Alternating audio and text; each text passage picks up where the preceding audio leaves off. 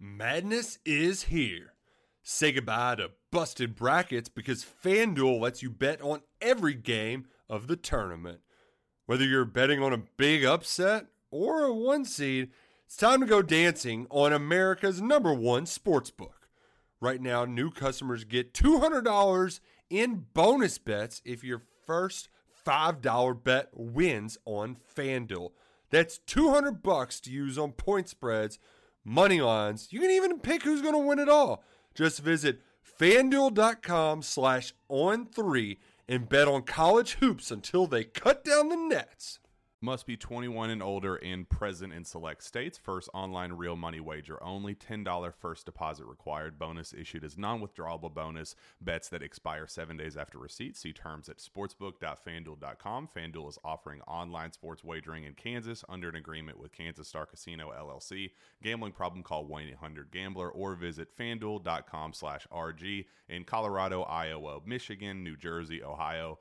Pennsylvania, Illinois, Kentucky, Tennessee, Virginia, and Vermont. Call 1 800 Next Step or text Next Step to 53342 in Arizona 1 888 789 7777 or visit ccpg.org slash chat in Connecticut 1 800 9 with it in Indiana 1 800 522 4700 or visit ksgamblinghelp.com com in Kansas, 1 770 STOP in Louisiana. Visit mdgamblinghelp.org in Maryland. Visit 1 800 gambler.net in West Virginia or call 1 800 522 4700 in Wyoming. Hope is here. Visit gamblinghelplinema.org or call 800 327 5050 for 24 7 support in Massachusetts or call 1 877 8 HOPE NY or text Hope NY in New York. Uh.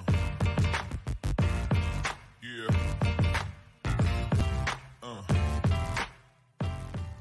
And what's up? Welcome in GC Live Monday afternoon episode. Wes Mitchell here, Chris Clark. As always, we are presented by our good buddy Clint Hammond of Movement Mortgage 803 771 6933 is how you can get in touch with Clint head on over to clinthammond.com if you're interested in learning a little bit more about Clint's background or if you are thinking about buying a new home. Clint is a mortgage broker right here in Columbia. Office is right over there across from Dreher High School. And uh, much like he's done with myself and my wife, he can help you uh, become a homeowner and sort of walk you through what uh, is sometimes a difficult process. Chris, uh, busy weekend, man. Lots going on. We have obviously the Jimmy Lindsey news on Friday. A very quick process for South Carolina in replacing him with Travian Robertson. And then, of course, NFL draft was going on. Um, probably some other stuff in there too. South Carolina baseball. I don't know how much of that we'll get into, maybe a little bit, but really a lot to catch up on. Yeah, a lot, man. Um, very, very quick turnaround, as you said, from uh, the coaching search wasn't uh, a lengthy search process to land on the Gamecocks' new defensive line coach, who's, of course, a familiar name to all of us in the media and all Gamecock fans, and Travian Robertson. So, a lot to dive into there. As you said, uh, we probably got, gosh, probably got too much football, Wes, to get to, even to dwell on baseball, but a disappointing series loss for South Carolina, although they were able to salvage a game three and stayed very high up in the polls, number three still.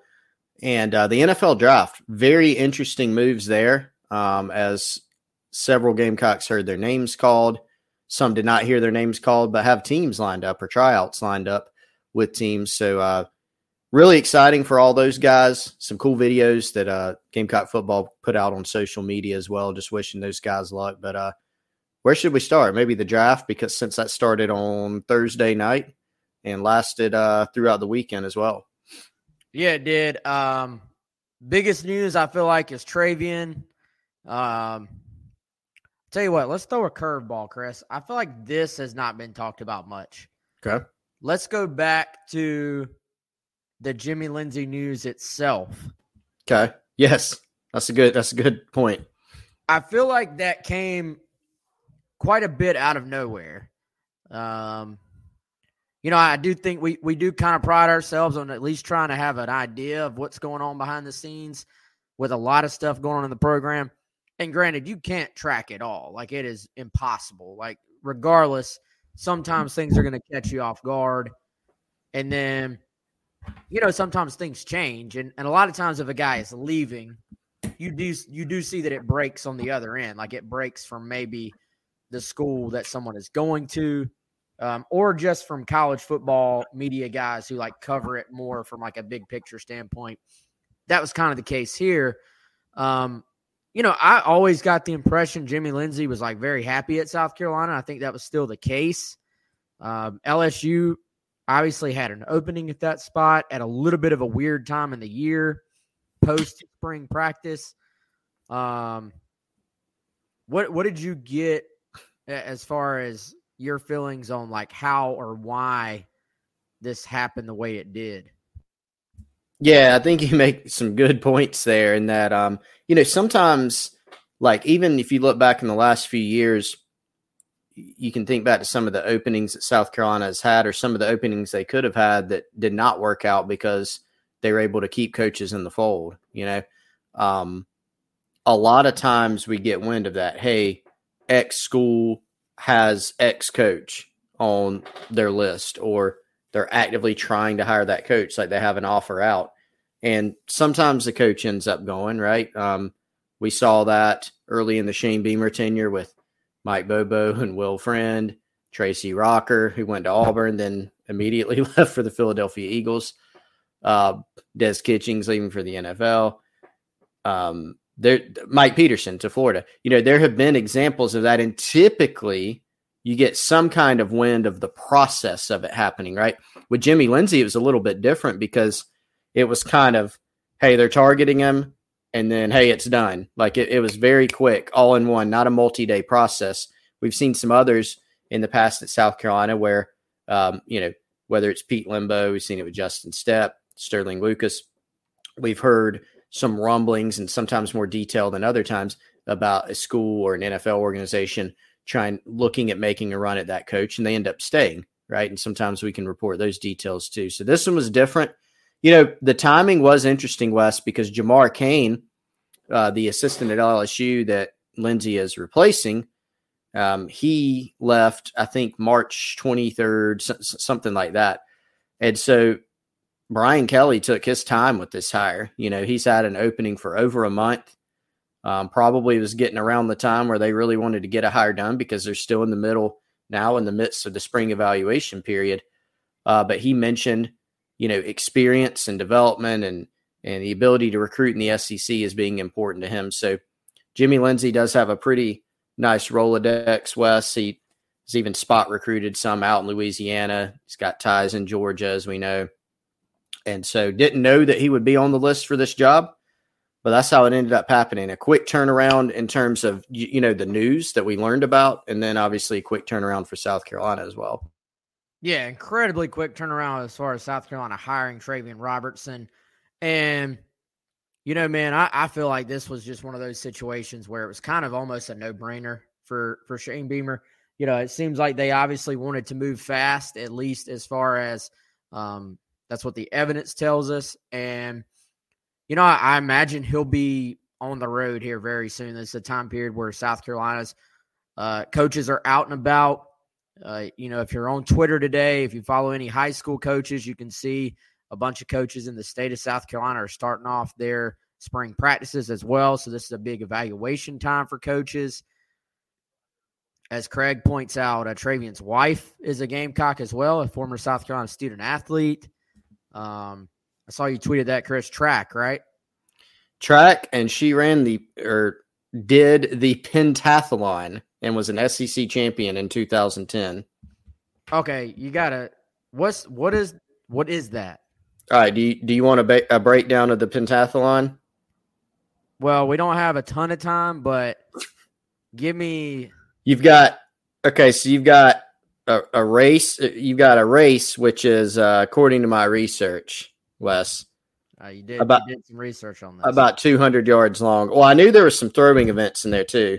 You also have the long jump, the disc throw, the javelin throw. Back in the day, there was a wrestling match. I don't really think they do that anymore. There's no way.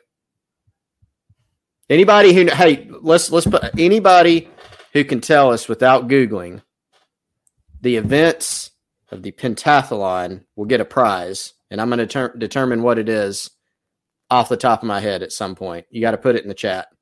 Yeah, you got to put it in there within 30 seconds because if you Yeah, don't, do you're out there googling. So Yeah. Don't cheat. let's see what y'all got. Um, this just made sense, man, and I, I think we talked about this on the 107.5 show, but sometimes you see fans want you to go hire a, a Gamecock, right? And we always see that. It's always the, hey, hire this guy, hire this guy, hire this guy because he played at South Carolina. In Yeah. this case, I think it's an awesome bonus that Travian Robertson played at South Carolina. And, you know, I, I think we had heard, I believe it was maybe even back with the initial staff, but certainly with the opening that ended up going to Sterling Lucas, Travian Robertson's name had come up, and I had, you know, heard there was a lot of interest on his end in that opening. He ends up at Tulane with Chris Hampton, who is also a former Gamecock, who is now at Oregon. Well, so it opens up this time. I think it's a you got one more year of experience for Travian, a great season for Tulane. Had a couple of really good seasons at Georgia State as well as their D line coach. I think it just made a little bit more sense this time. And now also, even though he is the defensive line coach, his primary responsibility will be those interior guys, which is obviously the position he played at South Carolina. It is very rare that something just makes this much sense. So I, I really I actually commend Beamer for not overthinking it, you know, and going just going out and getting the guy that makes sense. Yeah, I mean, we know that Beamer is very um, concerned with fit. When I say concerned, I mean that, that's certainly not a negative. He is not going to look at a coaching opening and say, "All right, guys, let's go get the. I got to go get the biggest name I can find, or it's got to be somebody from X coaching tree, or um, he's got to come from an SEC school." Fact, if you look at Beamer's staff, it's kind of interesting with how it's made up, like what it's composed of. You have Pete Lembo, who's been a head coach and a special teams coordinator. Um, Clayton White, you know, came from uh, Western Kentucky. Justin Stepp has coached in the SEC. You know, Montario Hardesty came from Charlotte. Torian Gray has been the NFL and, and multiple SEC teams, you know, Virginia Tech. So there's there's a mix there, and he's he's not concerned of let, let me go find a bunch of guys and they've got to have SEC experience. Jimmy Lindsey had been at Illinois most recently, but had spent most of his career in the Southern Conference and at Western Kentucky. He was there with Clayton White as well. Sterling Lucas came from the NFL, never been an on field college coach. So he's going to just try to find the guy that he thinks fits with the program, makes sense. And I think, Wes, one of the some Gamecock fans may bring up this point. They may say, well, is Travian truly the best hire? Because if he had not gone to South Carolina, would he have just hired Tulane's D line coach? I, I think that's kind of a fallacious, illogical argument because part of a coach's fit can be that he played at the University of South Carolina. That that's part of the appeal. That's part of the fit. Frankly, that's part of why a guy can be more successful than if you just plopped him at another spot. If you put Travian Robertson at, I don't know, Georgia, maybe he's not quite as effective. In fact, Shane Beamer, one of the reasons that Wes, we probably all think he's been effective at South Carolina is because he has been at South Carolina before and had that experience. I think that helped, you know, kind of kind of shape him here. Um, so yeah, I, I think it, it made tons of sense. He's been involved, like you said, Wes, before um, in in this process. Last time there was an opening, and the timing was just right. This time, it makes a lot of sense. Yeah, it definitely does, man. So um, the higher official uh, news first broke on um, the on Sunday night.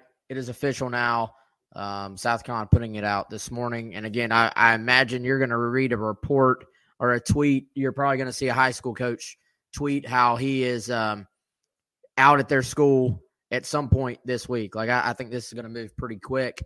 Um, possibly lost in this, Chris. I did post a little bit of feedback on Gamecock Central. Hopefully, people will go read it. Talking to a couple of people just about Travian as a coach and like kind of trying to, I guess you would say, fill in those blanks. Like I think we've heard good things about Travian. I've always heard he's an up and comer in you know, the college football ranks. You always looked maybe as a possibility of him ending up back in Columbia. But what is it about him that has allowed him to climb the ranks? And, you know, I thought it was kind of interesting and noteworthy hearing from a couple of people who have worked specifically with him. Um, it was brought up to me that he's a detail oriented guy. He's heavy on technique and fundamentals. Um, heavy on building toughness and mental toughness, physical toughness. Um, that he understands small details and how important that is to defensive line play. Um, kind of felt to me just hearing those words, and I know some of those are buzzwords, some of those are cliches, but um, it did feel like many of the things Brad Lawing would tell you are most important when it comes to successful defensive line play, if you ask me. Yeah, yeah. And um, there's no doubt that Travian took some of the things that he learned uh, from Brad Lawing and was able to kind of incorporate that in his own teaching. It's interesting, Wes, uh, the Brad Lawing connection obviously recruited him to South Carolina, coached him at South Carolina, and then I would argue gave him an assist in propelling his coaching career forward. Travian's first job after he got out of the NFL and spent some time out of football. He was a grad assistant at Georgia State, first on field job at Albany State. And then Brad Lawing was actually supposed to be Shawn Elliott's uh, D line coach at Georgia State, and he was for a time, but had to step away before he really, really got going. And Travian Robertson was the replacement for Brad Lawing there. So Lawing step away, kind of opened the door there. So no doubt he's kind of taken some of those things it, knowing Travian back in college and how he was, former team captain on the 2011 team, a great locker room guy, glue guy. And even if you look at him now, he's very similar. He's not overly demonstrative. He's not this huge flamboyant personality or anything like that. He he has a business like kind of tone, but everybody that talks to him uh, especially, I mean, you know, I'm thinking of people that have worked with him, Wes, high school coaches, recruits. Uh, they all seem to really, really like his approach. So um, I think it'll be a little bit different. And it'll be interesting because this is not someone who's worked with Clayton White before. Travian will be getting into a new defensive scheme. The other defensive coaches will be getting used to him and how he does things. So I think that adds another layer of interest um, to this whole thing. Yeah, and Jimmy Lindsey and Clayton White certainly had experience together, and I think Jimmy was somebody that um, Clayton very much trusted. So it's kind of interesting. Some of the hires have been more along the lines of, in that particular case, I think probably Clayton White going to um, Beamer and saying, "Hey, let's go get this guy." Um, you know, with Sterling Lucas, I, I think both Clayton and Shane Beamer are probably pretty familiar with him. Like there were some sort of overlap there from both the guys there. In this case, I don't know if there are any. I'm sure we'll find out if there are. If there was any prior, there may be some prior connection we're not even thinking about with uh, those two. But certainly, this felt more like okay. Um, you know, Beamer, I'm sure was very familiar with Travian Robertson, obviously, and it just made a lot of sense. So we'll we'll find out, I'm sure, in the coming days if there's any Clayton White um, connection here. If it's just a matter, hey, some sometimes coaches, it's like, hey, this is my guy I'm bringing in. Other times, it's hey, you're both good dudes. You've never worked together before, so y'all will figure it out. And uh, you know, I think certainly you're not going to see any issue at all with um, with those guys. Um, you know, clicking. I think just based on what I know about those personalities. Brandon asking, did Travian start as a linebacker before joining the D line? Um, not that I'm aware of, Brandon. If so, it would have been like in middle school. I do remember Tra- Travian was a defensive end, I think. Yeah. And then kind of was one of those guys that you grew into a defensive tackle, if I Yes. remember correctly, along the way. Yes, that that is that is correct. If I'm recalling correctly, another guy that was in that class, Cliff Matthews, I think started out very early as a linebacker, if I'm remembering correctly. And uh, Cliff gained a whole whole bunch of weight, um, good weight during his time at USC. Ended up being 270 pounds or something. But no, Travian was a guy that um, I I feel like in high school might have been listed at 230, 235, but you could tell he had the potential to just get to be a big dude, which he definitely ended up being that. Yeah, and um, of course Melvin Ingram, probably the best example of a linebacker that um, grew his way into a defensive tackle, and obviously had a man a phenomenal career in that role. Um, but we'll start to probably get, I think, more feedback from recruits here in the next few days. That's something we'll be efforting trying to get to you as far as um, you know their early impressions on him, and then we'll try to get some uh, some reactions from their first times talking to him or meeting with him as well. Uh, but uh, what is that? Five o'clock tomorrow. We will hear from him for the first time, Chris. Press conference. Yep, yep. I believe it's five o'clock. We'll have coverage of it. Yeah, all on GamecockCentral.com. Um, so, Chris, let's, I guess, talk a little NFL draft. You had Cam Smith to Miami. You have Zacch Pickens to the Bears. And you have, uh, let, let's start with kind of those big three we talked about pretty much all leading up to the draft with Darius Rush then going to Indianapolis. Um, were you surprised by any of those picks, either in terms of team or where they were at on the board? Had zero expectations on Team Wes, uh, flying completely blind on that. So I, I would say with to to take those kind of in order, Cam Smith, it was not a huge surprise that he was, you know, what he go fifty one overall. If you if it was kind of the gun to the head thing, I would have picked a little earlier, like maybe a little bit earlier second round. Um, but still made sense. You know, he was always kind of a if he went first round, things would probably have to break the right way and it'd be like back half of first round. It's a pretty good, pretty deep corner class. So going in the second round made a lot of sense for him. Um, you look at Zacch Pickens, very first pick of the third round, Wes. I thought he'd maybe be late second at best, somewhere in the third. And who knows if you're in that range, Wes, you can always go into the fourth. So uh, if again, gun to head pick, I probably would have gone a little bit even lower for him in terms of draft. So I thought that was a great landing spot for him. Darius Rush was the one that, you know, I thought would probably be top 100, but towards the back half of that, that's kind of where he was thought to be on a lot of teams' boards. Um, but again, deep corner class. And so just depending on the flow of the draft and which teams are picking what and who's gotten off the board so far, uh, you can always slip. So he kind of slipped, quote unquote, a little bit from where we thought he may go, but still not an overly shocking range or anything like that. I do know, Wes, that the uh, team that drafted him, the Colts, was told they had a third round grade on him. And so that was a great value pick for them. You look at how they drafted too. You know, again, going back to just what teams need and and where the board falls. The Colts had already taken a corner in the second round, Brents from Kansas State.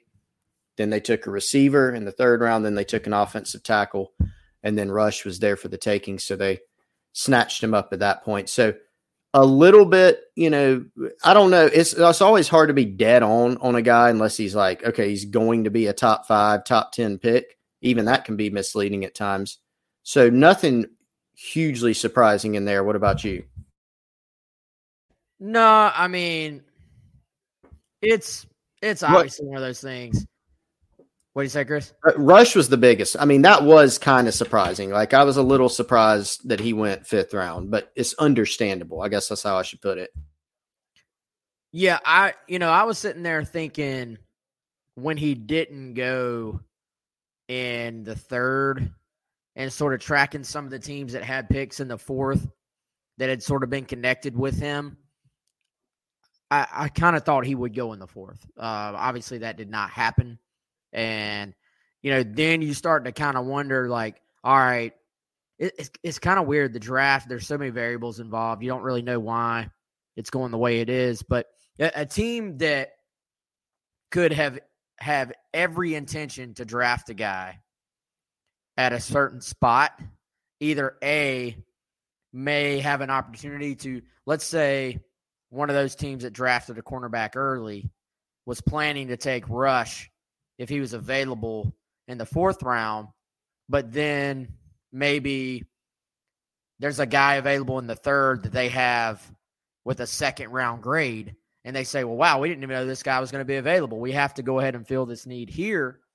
Um, or it could be something where they get to their fourth round spot and they're thinking about filling that cornerback need, but the best available player, as far as their evaluation, is just too good to turn up, in their opinion. So it's kind of easy to look at it from like one player's perspective.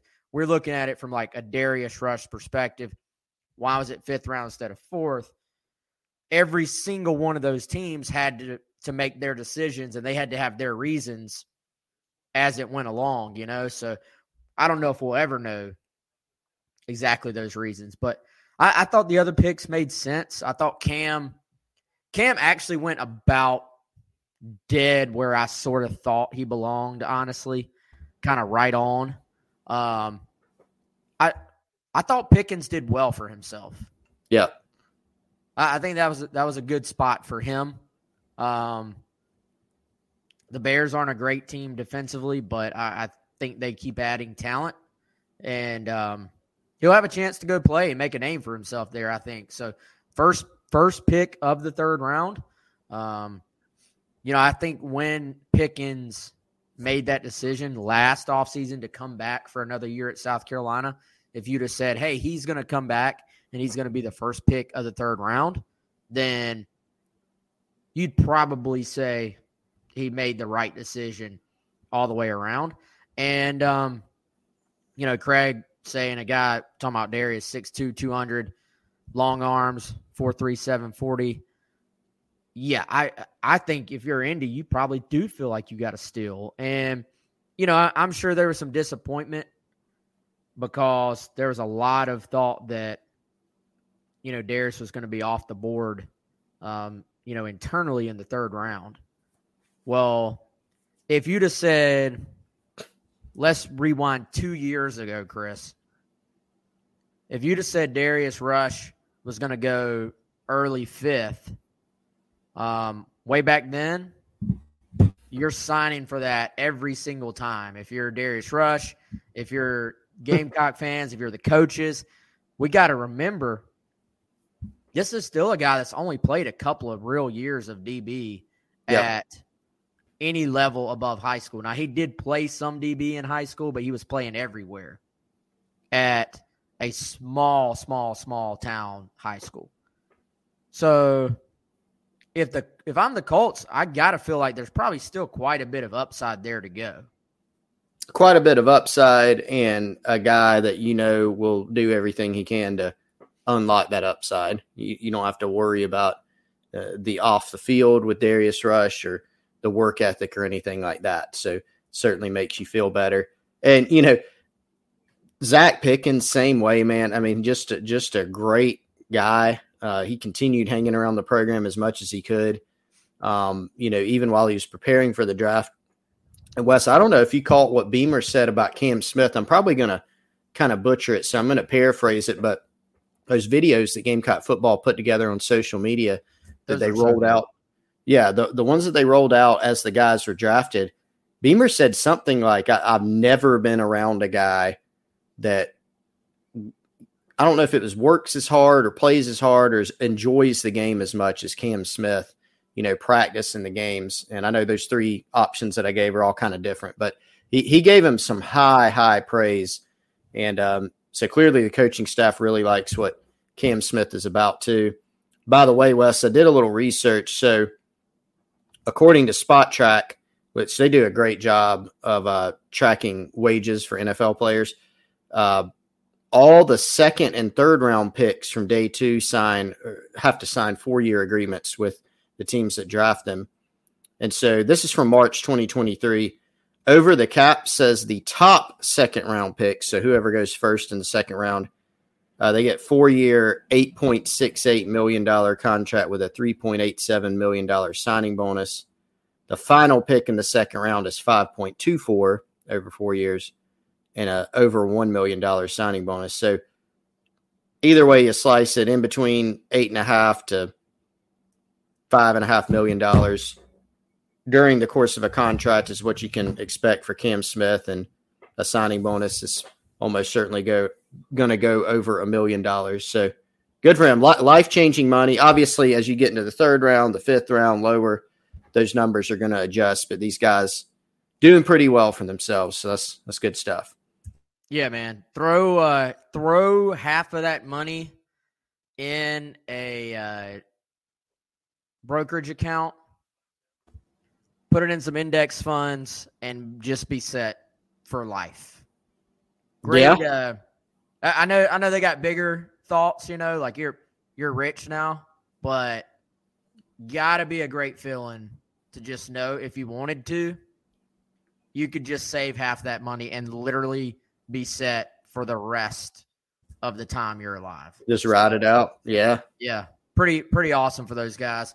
Um, let's see. Let's let's talk about a couple of guys that went late, Chris, or were uh, undrafted free agents. And you know, man, I'll tell you what, it struck me a guy we maybe should be talking about a little bit more as a steal would be Jovaughn Gwyn. And yeah. um, you know, you want to talk about somebody else that the staff just loved up on as far as what they had to say about him in their video. Um, I think Beamer, I'll butcher this too as well, but I think Beamer basically said if I had a hundred Jovaughn Gwyns on my team, um, you know, I'd, I'd be doing pretty well. And I I think I knew this, Chris, but I think I had also forgotten it. Jovaughn, as a redshirt freshman, did not start the first game of that season. He took over as a starter week two. And then he started every single game that the Gamecocks played.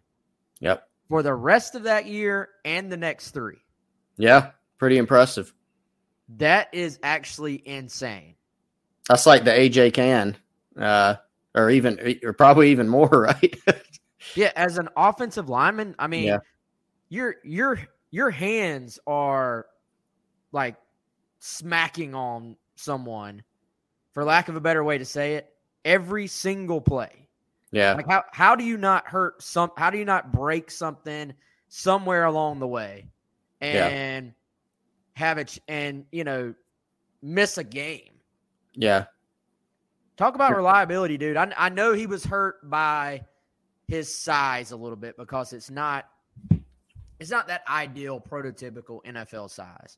Yeah. But if I'm the Falcons, this this is a guy I'm willing to take a chance on in the last couple rounds, you know?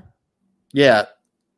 The the the height, you know, if he's a couple inches taller and maybe a little bit bigger um, in terms of weight, you know, you don't you don't have to be that at the NFL. That certainly there's some smaller guys like at center who've been excellent at that level, but a lot of the scout centric people have said the same. You know, if he's a little bit bigger and helps him be a little bit more dominant, but uh, he would be even more highly thought of. But this is a super smart guy. Like you said, Wes, 47 consecutive starts, which is just outstanding. Has the ability to play center if he won't. I know he did um, a little bit of that during Senior Bowl practice. Um, so that's that's something to watch. Um, even there was even some thought, Wes, of doing that at South Carolina. He ended up sticking at guard but he he just he's just super dependable. You use the word reliable. That's that's a great one. And um, another little tie in Wes, another former seventh round pick of the Atlanta Falcons was of course Travian Robertson.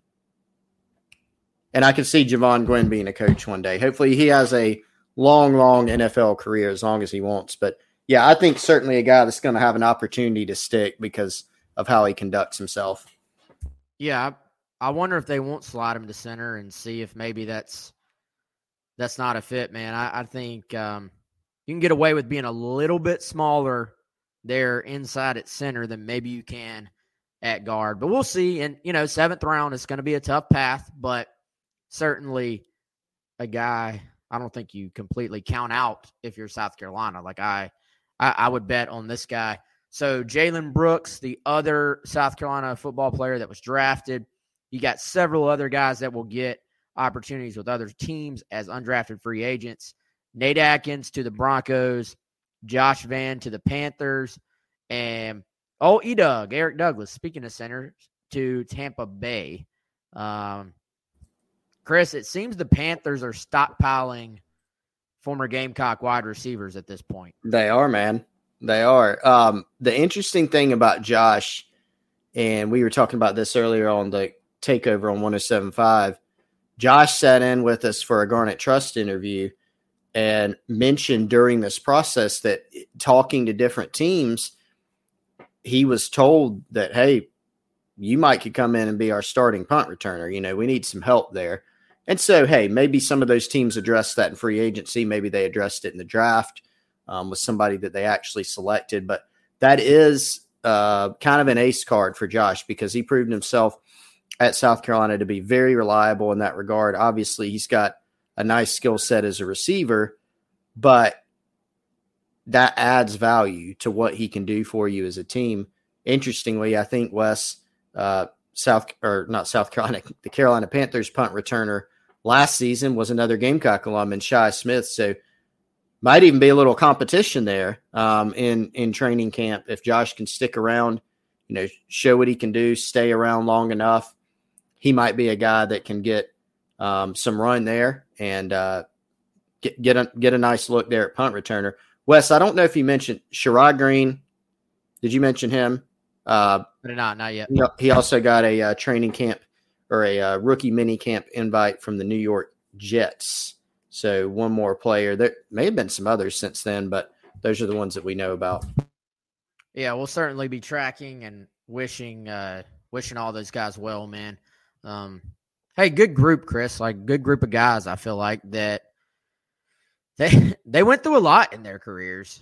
If you look back, I mean, going through a coaching change, going through COVID, um, you know, Sherrod, the injuries he dealt with, Josh Vann, you know, injuries he dealt with, plus sort of not getting to do too much his first couple of years, breaking out as a junior, not having the numbers he wanted last year. Like, really uh, a good group of guys, I think, that you got to wish well, and, and hopefully that will have, um, will find that spot and, and have a big NFL career ahead of them. Um, so let's see what else we got, man. So transfer portal window has closed. There is, I guess, always a chance a guy or two. I think you've seen this throughout the day. There are some guys still kind of trickling into the portal, um, because there's this rule that basically they just have to tell their school they want to transfer um, by the end of yesterday. The school has 48 hours to actually put them in the portal. Um, but I, I say that to say, as this week progresses, I think Chris will actually have a pretty good idea of maybe the guys Carolina is like truly targeting in the portal and maybe the guys they have a good shot with. Yeah, so this is just one part of it, and there's several other parts remaining. So guys can still trickle in because she said there's still some time for athletes to kind of trickle into the portal officially as the schools uh, officially put them in the transfer portal system. So you got that. But also, Wes, guys that are already in the portal that did get in during the window, well, they're still considering schools. They're still going to take visits. I would anticipate South Carolina is going to be hosting some targets probably this week and maybe going down the road advancing things with more than one guy. So You've got that to look for. And also keep in mind, again, broken record alert undergraduates were the ones that had to be in the portal in that April 15th through April 30th window. Graduates can jump in at any time. We saw them jump in before this window. They can jump in after. And there's some guys that Wes, depending on their um, academic schedule, they may there may be graduates out there that graduate sometime this summer, and then if they're they want to jump in the portal, they're allowed to. So still plenty to track in terms of uh, NCAA transfer portal. Yeah, and I feel like Chris probably prudent if you're a if you're gonna be a graduate who you're considering going in the portal, um, especially if you're relying on the you're relying on being a graduate to be able to go in and play right away. If you've transferred before, probably prudent to make sure you actually graduate before you enter that thing. You know, like don't good idea. Don't rock the boat first, right? Yeah. No, absolutely. You got to take care of business, get that done. Um, there have been players, Wes, in the past that have jumped in the portal and not had anywhere to go because they have not taken care of business in the classroom. So it's, it's a great point. Yeah, definitely, man. Um, let's see. What else do we want to hit, Chris? Let's hit baseball briefly. Um, and, and then let's go back to Travian for just a minute. So, um, because I've got a I've got actually a piece idea on Gamecock Central on the Travian hire that I want to flesh out a little bit by talking about it on the show, and that'll help that'll help me write it. Uh, baseball, real quick. You, you didn't want. I'm gonna steal your phrase. I believe you said this last week. You, you didn't want to have that be. Uh, that's just baseball series. That's what you had. Um, in some ways inexplicable, some bad luck, some didn't play well, and Wes, now official, I think we can say, you finally had the injuries catch up with you. I mean, you just did. And the pitching has been outstanding for South Carolina. That finally was not the case in this series, um, especially in the early innings when Auburn jumped on South Carolina in a couple of the games so a little bit of all those things, a little bit of that's baseball, a little bit of you didn't play very well, a little bit of injuries, but not the the good news is Wes, this isn't some series that South Carolina like had to win to make the postseason. You know, there have been years like that in the past where you're sitting there going, okay, every game is absolutely critical because you have to win this series, this series. They're still in good shape. Uh, they do need to get healthy because I mean, go down look through the schedule. It's tough to close out, and you want to put yourself in the best possible position for postseason play. They're getting closer to getting some guys back, it looks like, uh, but they definitely have some questions um, in there too. But I, I, just I came away with it as a disappointing weekend, but not one that just crushes you. Yeah, and you know, man, they a um, couple of different points. They actually made this point on the radio broadcast that in some ways Auburn's hitters actually kind of matched up a little bit better on their side than Florida's hitters did. Like Florida, Florida was a very talented team and a bunch of like bashers, guys that are going to hit home runs. And Carolina's pitchers, uh, you know, don't really rely on power a ton. Like they're going to get the ball down. Colin Taylor wrote a great article about how much they use sink and aren't just going to overpower people. Well, Auburn's hitters, a lot of them. Um, now they they hit their share of home runs this weekend, but this is a team that is going to kind of grind out at bats, not going to strike out a lot, going to put the bat on the ball, and they're going to find holes from time to time. And I, I, think that was the case this weekend. Carolina's starting pitching just uh, w- was not good, frankly, not good enough, and um, it, they really put just put themselves. They were battling out of a hole the entire weekend it felt like. Even on Sunday, they're battling out of a hole. And when your lineup, you know, this this lineup when healthy actually is probably it's not ideal, but probably good enough yeah. to battle out of holes. But when I when you look out there and your starting catcher is playing third base, that's that's your sign. You know? Yeah. That's your sign that some things have gone pretty wrong as far as injuries go. So, you know, I, I thought I will say this though, to put a positive side on it, winning on Sunday, being down big again, and battling back, Yeah, we we look at these games and we look at these sort of we look at SEC play as series, right? Because it's these three game series, but every win and every loss counts exactly the same. So, yeah, you wanted that series, but winning on Sunday as opposed to getting swept, um, you're, you're gonna you could look back on that and say that was absolutely massive for South Carolina because that that one win could be the difference at the end of the day in you know being a national seed. And so I, I think to battle back and do that was just very very impressive to me and just It showed, was. showed their guts. It did, and and you could tell that that meant something to them I mean, there was that clip going going around of, of Monte Lee, jump, who was at that point the head coach because Kingston got tossed. Um, you know, so it was um, that it meant a lot. You know, with Tippett hitting his first homer in that situation, high leverage situation, Monte Lee jumping out of the dugout.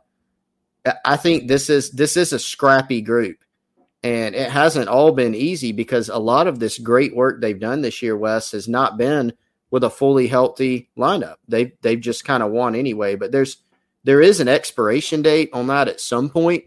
You can't just continue winning over and over, even against teams that aren't your best competition, having the injuries and some of the things that that they've dealt with. And so, um, yeah, I mean, we'll we'll see where it goes from here. They need to get healthy again, but I agree with you. But stealing that one on Sunday to salvage a game was big, and you could tell it meant a lot for the players because I think they recognized that situation. They recognized that hey, we're kind of up against it here.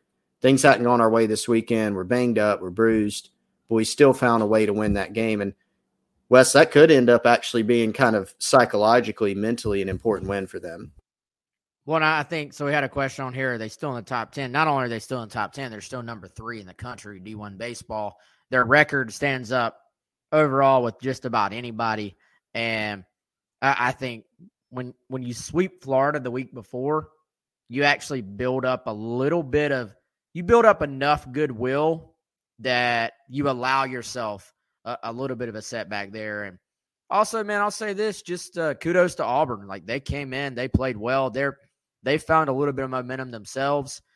It's a team that, you know, I guess wasn't that long ago was in Omaha themselves. So uh, kudos to Auburn coming in and getting a big series win for them. That was impressive. SEC, you just never know, man. You uh, you got to grind it out every single week. Every, every week is a mountain to climb in this league. So South Carolina, final three weeks doesn't stop here.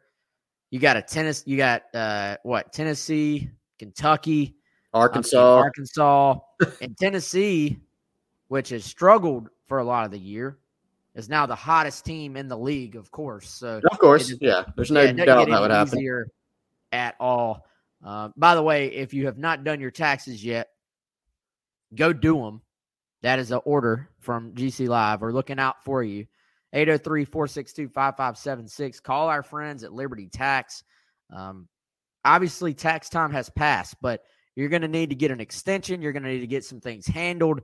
Uh, but it's not it's not too late. You can get your situation with the IRS resolved. Our friends at Liberty Tax will help you out. 803 462 5576. Three convenient locations Columbia, Lexington, and Irmo. Again, that's 803 462 5576. Chris, as we close this thing out, um, you got a couple of additional thoughts on Travian? Yeah, a couple quick things. I was kind of thinking in my head, Wes, what is the to do list, you know, for Travian Robertson? And um, I think you can look at it short term and long term. And we'll we'll kind of dive into this and go a lot deeper into all these things. But from a long term standpoint, I think the one thing that you look at, this isn't just Travian, right? This is everybody. This is linebackers, this is perimeter DB play. Stopping the run and being better in that department is something that Shane Beamer and his staff, Clayton White, they're going to harp on. Um, so whatever contribution he can make to that cause, that's something that's going to be important. South Carolina's got to be a lot, lot better there than they were last season or the year before. And then in the short term, Wes, you mentioned this recruiting. You know, that's um, there are a lot of really good players out there in the 24 class to 25 class. Heck, a player that's uh, number one in the country in his class that South Carolina's had a good shot with is Elijah Griffin from Savannah. That's the kind of guy you got to quickly get uh, acclimated and, and get to know Travian Robertson. So I think from the short term, hitting the road, which he'll do, hosting prospects, I think that's kind of a short term uh, to do list. And, and this timeline, this quick turnaround, will allow Robertson and the rest of the staff to do that very quickly. The quicker you can get Amari Adams and Elijah Griffin on campus to meet Travian Robertson, the better, I think. And I, not that 2024 is going to be a lost cause by any means. Like there's still plenty of time, but they have in their recruiting footprint such good players at that position coming up. I think it is um it's massive to get out there and uh and, kind of make a move on some of those guys. And I, I do wonder, Chris, there's an in-state kid in uh, Marcus Downs who to this point South Carolina has had under evaluation, but to this point has decided to not offer. So, yep. Yep. With, with some new eyeballs, a different approach, a different coach, you know, m- maybe, and I'm completely speculating, but maybe that's a guy South Carolina could potentially circle back to as well with this 2024 group at, at that position, too. Yeah, I think so. And, you know, Travian Robertson, thinking back to the Brad Lawing days, he was one of those guys that Lawing frequently mentioned. Travian, Devin Taylor, Cliff Matthews, eventually Clowney talking about changing the DNA of the D line. He talked about that as soon as he got to South Carolina. Lawing did. You know, Travian was one of those guys. And certainly you look, South Carolina's got some impressive D tackles on this roster, but I have to wonder if Travian Robertson takes a look at the measurables of Marcus Downs and says, Ooh, I kind of like that. I, I can work with that.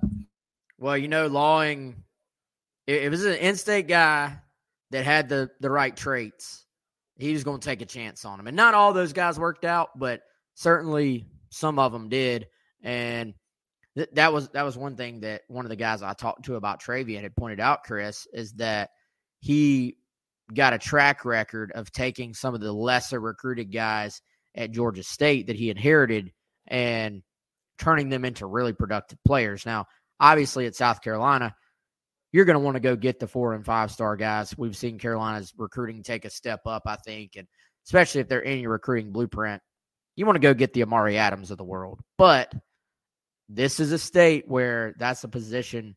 There's always guys coming out that uh, that can play and have the ability, the upside to play down the road. So uh, that'll be fun to watch. That'll be interesting to watch. Um, think that's it, man. What you think? Yeah, man. We've been uh we've been 51 minutes. Let's let's save some material for another day too. We'll save it for later this week. Of course, Tuesday you got talking Tuesday nights with Mike Uva. Be on the lookout for that. Probably get the foul balls guys at some point talking Carolina baseball. I don't know what their plan is for that yet, but I'm sure they'll hop on at some point. Um, for Chris, I'm Wes, and uh, we'll talk to y'all soon. Madness is here. Say goodbye to busted brackets because FanDuel lets you bet on every game of the tournament.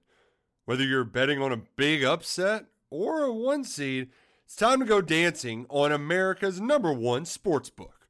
Right now, new customers get $200 in bonus bets if your first $5 bet wins on FanDuel.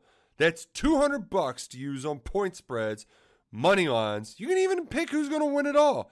Just visit fanduel.com slash on three and bet on college hoops until they cut down the nets. Must be 21 and older and present in select states. First online real money wager only. $10 first deposit required. Bonus issued as non withdrawable bonus. Bets that expire seven days after receipt. See terms at sportsbook.fanduel.com. Fanduel is offering online sports wagering in Kansas under an agreement with Kansas Star Casino LLC. Gambling problem? Call 1 800 Gambler or visit fanduel.com slash RG in Colorado, Iowa, Michigan, New Jersey, Ohio.